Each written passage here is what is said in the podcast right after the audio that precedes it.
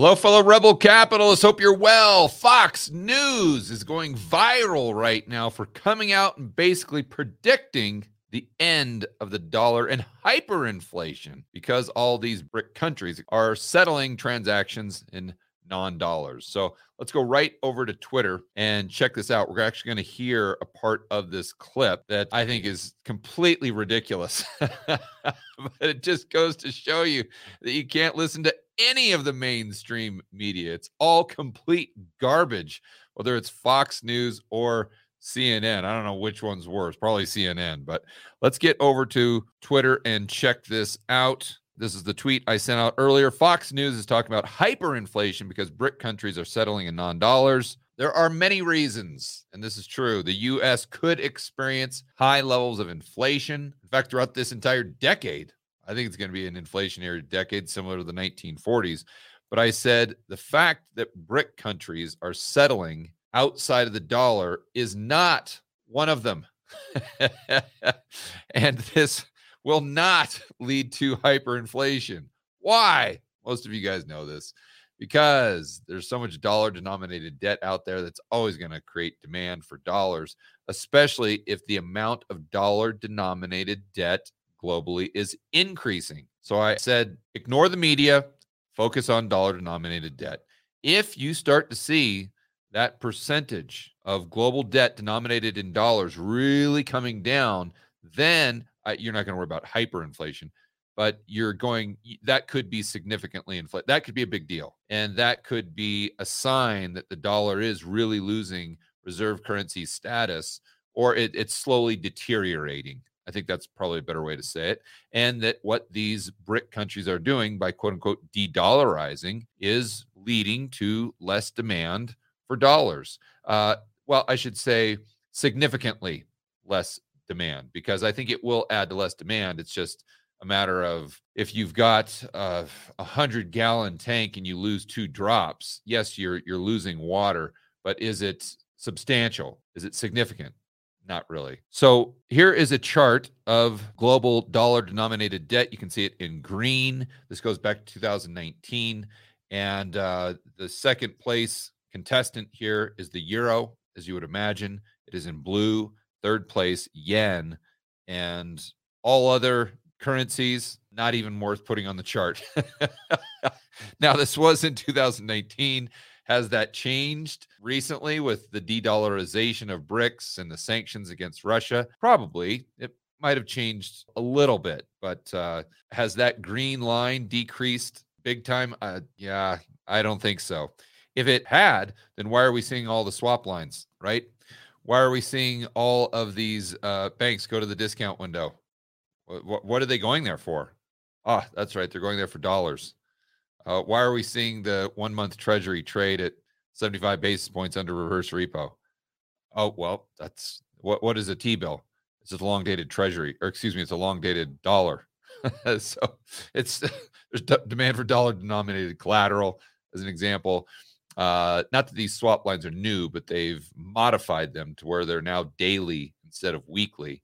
So if there was just plenty, if there's an oversupply of dollars, why do we have these swap lines? Again, I'm not saying that we shouldn't expect inflation throughout the rest of this decade. I think we should, but uh, I'm saying that we're not going to get uh, what I would consider hyperinflation. We're not going to get 50, 60, 70, 80% inflation as exclusively as a result of these BRIC countries, quote unquote, de-dollarizing. Although, although that may add a tailwind to inflation, there's a big difference between 10% inflation and hyperinflation. And as another example, before we get into the clip, let's look at this is something that nobody talks about. We actually have historical data on currencies when they lose reserve status, such as the British pound. it wasn't that long ago that it was the reserve stat or the the reserve currency. Remember Bretton Woods, 1944. Oh, it's 70, 80 years ago. I mean, not that long in the history of the world. The question becomes what happened to the inflation rate in the UK when the pound was no longer the reserve currency? Did they have hyperinflation? Was it Weimar Germany? Were the UK citizens just pushing around wheelbarrows full of their currency units just to buy a gallon of milk?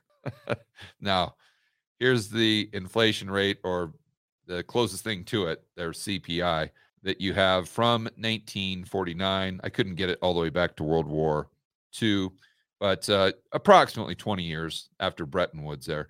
Uh, it maxed out in 1951, call it 8, 9%, a far cry from quote unquote hyperinflation. Let's look at this clip and then I'll give you some comments, some further comments on it. We're not going to listen to the whole thing, just a component here, just a couple minutes. Putin announced this week that Russia will begin using the Chinese yuan uh, to, for international payments instead of the dollar. Saudi Arabia is also in talks with Beijing to do the same thing. Speaking of Saudi Arabia, meanwhile, they're in talks uh, with Iran as well to consider an economic alliance with China in Russia. And they can even be joining the BRIC countries, which is an acronym for these countries here uh, Brazil, Russia, India, China, and South Africa. These countries all have emerging economies. So, what happens if our economy and the US dollar are no longer the world's do- dominant currency? Former Assistant Treasury Secretary. So, first and foremost, there, he's taking quite a leap by saying, oh, the BRIC countries are forming this alliance. So, what happens when the dollar is no longer the reserve currency?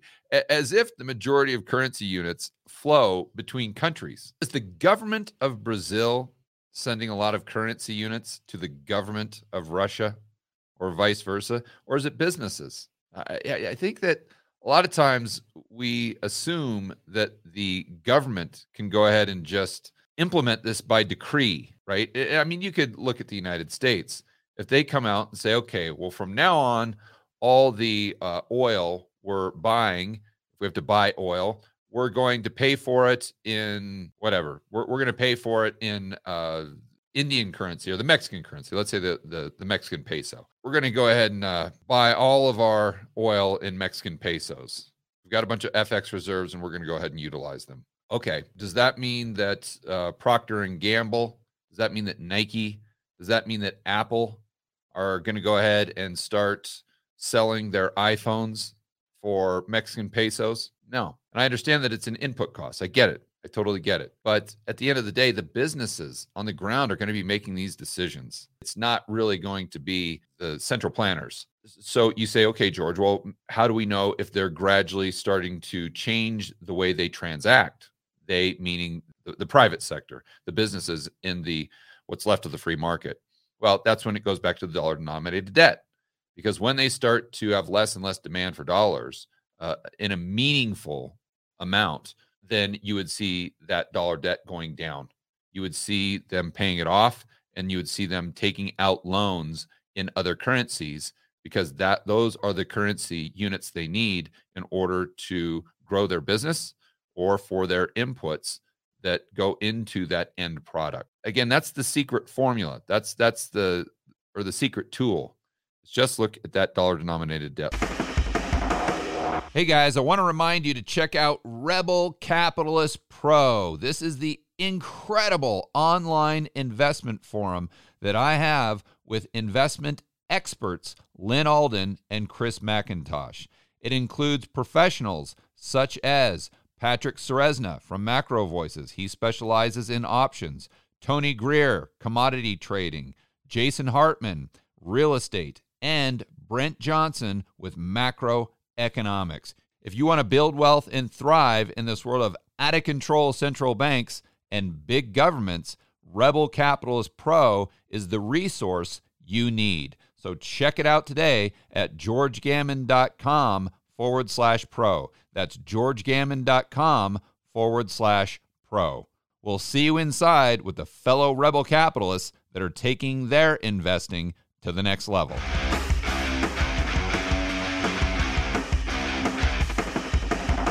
On in this Secretary and host of the Monica Crowley podcast. Monica Crowley is here to weigh in. Monica, great to see you this morning. Uh, let's start right there. What happens if these emerging economies move away from the US dollar towards the Chinese yuan? Well, good morning, Will. It's great to be with you. And it's really hard to overstate exactly how catastrophic the abandonment of the US dollar would be um, as the world's uh, global reserve currency. Look, since the end of World War II, the dollar has been the safe place to go, and it's been backed up by a couple of things. It originally was backed up by gold, but President Nixon took, took us off the gold standard, so there's no hard asset backing up the dollar anymore for the last 50 years.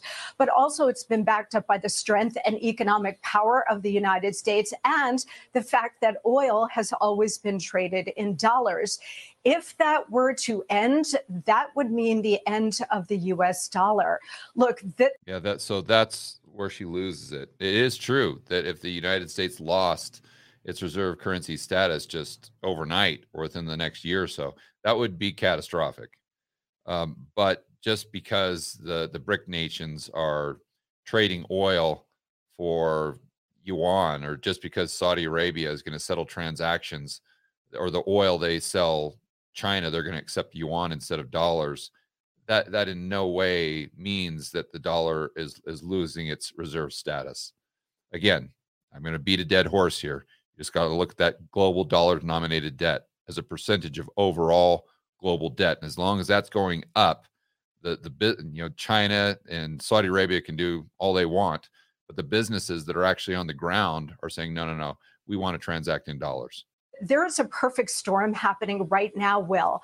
The, the world's uh, reserve currency being that, uh, having that status has been a real privilege, but we've abused the privilege by wholly reckless monetary and fiscal policies over many years, certainly over the last couple of years, which has really devalued the dollar.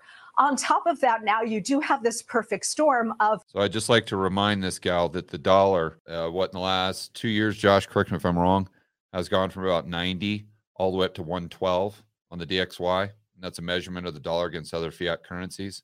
And right now it's hovering about 103 or 104. So it's just blatantly false. Now, it is true that the dollar has lost a substantial amount of purchasing power relative to goods and services here in the United States. But to say that it's it's imploded globally, uh, it's just not true. I'm no fan of the dollar. I, am no fan of any fiat currency. I'm no fan of any government. You guys know that. And again, I want to be very clear. I'm not saying that uh, everything that the United States is doing right now it, it is not going to lead to consumer price inflation. But I want to be accurate about it. I, I want to assess probabilities.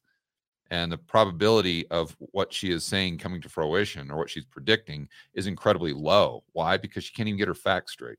Biden's weakness, his war on American domestic energy production, the Ukraine war, and as you point out, because of all of these things, we've got America's enemies led by China forming a new economic bloc. And all it would take at this point now, because we're at this pivotal moment, Will, is mm-hmm. for Saudi Arabia who has indicated that they're open to this to say, you know what, we're going to be open to considering other currencies to trade in oil. If that were to happen, there would be a complete implosion of the global economic system, but certainly the American economic system. And if that were to happen, you'd be looking at sky high inflation, just raging Weimar Republic kind of inflation. If you think inflation is bad now, just wait. But more importantly, we would lose our economic dominance and we would right. lose our superpower status. Okay. So you guys get what I'm saying. Let's look at the dollar here. I, I, think I've got a chart of the DXY. Okay. So now let's look at uh, what has actually happened. And we go back to 2020. Let's just start there because most people's argument is that the dollar is going to, well, her argument is that all this fiscal spending and QE and unprecedented fiscal and monetary policy uh, or reckless fiscal and monetary policy by the central planners is uh, creating this environment where the dollar is just absolutely plummeting and uh, it's getting to the point now where it's going to lose its reserve currency status and that's going to implode the US economy and that's going to lead to Weimar style hyperinflation. And again, there's a lot of things the U.S. is doing that will most likely lead to inflation. Uh, but but what she's talking about, this specifically, isn't really one of them. It, it's it doesn't really move the needle that much, and it definitely doesn't move the needle to the degree to which she's claiming. Most of you know from watching my videos that since 2020, we have had $5 trillion deficits in 2020 and maybe even going into 2021 annualized. I mean, that that is astronomical. And now I think the deficits have come down to maybe one, two trillion, which is still just epic. And still, with the exception of COVID, is is unprecedented. But we couldn't. And then, of course, we had QE Infinity. We had a trillion a day in repo committed. They didn't really transact that much, but they committed to up to a trillion a day in repo. They dropped rates down to zero percent. I'm talking about 2020 in March. So, if you have ever, if you're ever going to witness reckless fiscal and monetary policy we saw it in 2020 and 2021. I mean, for heaven's sakes, we were sending stimmy checks to everyone. It's literally helicopter money. Okay, so what happened to the dollar on the DXY? Well, we started right around 96 or so, and then you can see it did go down 20 in 2021 at the end of 2021, uh, right around to 90. It got down, I think, 89 handle, but let's just say to 90. So it went down by 6%. And then what has it done since then? It's skyrocketed all the way up to, it's called 113 or so. And now it's down at 103. But the dollar, just taking it from where it started in 2020, after all this fiscal, all this monetary, all this uh, reckless spending from the government, which I agree is totally reckless. But the dollar during that time went from 96 up to 104. So we got to look at the facts. We got to look at the charts. And uh, it's not that we shouldn't be worried about inflation. We absolutely should, but we should be worried about it for the right reasons, not the wrong reasons. All right, guys, enjoy the rest of your afternoon. As always, make sure that you're standing up for freedom, liberty, free market capitalism. We'll see you in the next video.